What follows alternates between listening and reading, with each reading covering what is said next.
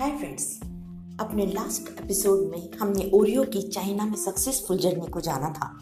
आज के एपिसोड में हम इंडिया में ओरियो की सक्सेसफुल स्टोरी को जानेंगे। आपको बता दूँ कि मैं इंडिया में इसकी शुरुआत मार्च 2011 में शुरू हुई। उन्होंने इंडिया मार्केट में कैडबरी ओरियोज के नाम से इसकी शुरुआत की, क्योंकि क्राफ्ट के मुकाबले इसका नाम ज़्यादा जाना पहचाना था। साथ ही कैडबरीज इंडियन पैलेट को भी सूट करता था तो आइए अब हम जानते हैं कि इन्होंने कौन सी स्ट्रेटेजी अपनाकर इंडिया में अपने कदम मजबूती से जमाए Adaptability, availability, and affordability are the key points to get marketing excellence.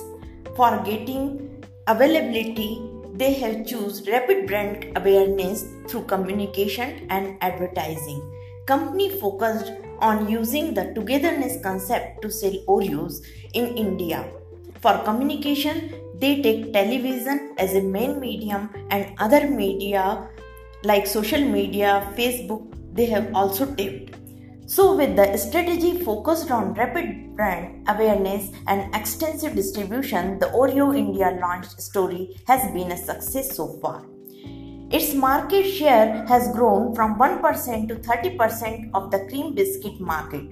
India में इन्होंने अपने कैडबरी डिस्ट्रीब्यूशन चैनल्स को होलसेल चैनल में शिफ्ट किया और इसके साथ ही किराना स्टोर्स मॉडर्न स्टोर्स के द्वारा भी अपना बिज़नेस बढ़ाया और ब्रिटेनिया गुड डे डिस्ट्रीब्यूशन को भी ओवरटेक किया excellence in adaptability to local culture also help Oreo to capture a share of mouth and minds यहाँ उन्हें चाइना मार्केट में की गई रिसर्च काम में आई और here togetherness brand and taste की togetherness brand and consumer consumer की and togetherness of emotional bonding between parents and children की, जिसमें उनके ब्रांड की प्रोडक्ट की कंजम्पशन बढ़ी।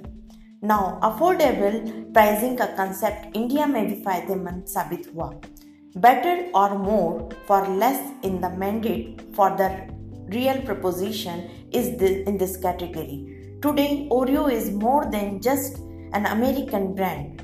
It is present in more than 100 countries and now proposition is richer and more elaborate while allowing for brand growth and innovation. Thank you.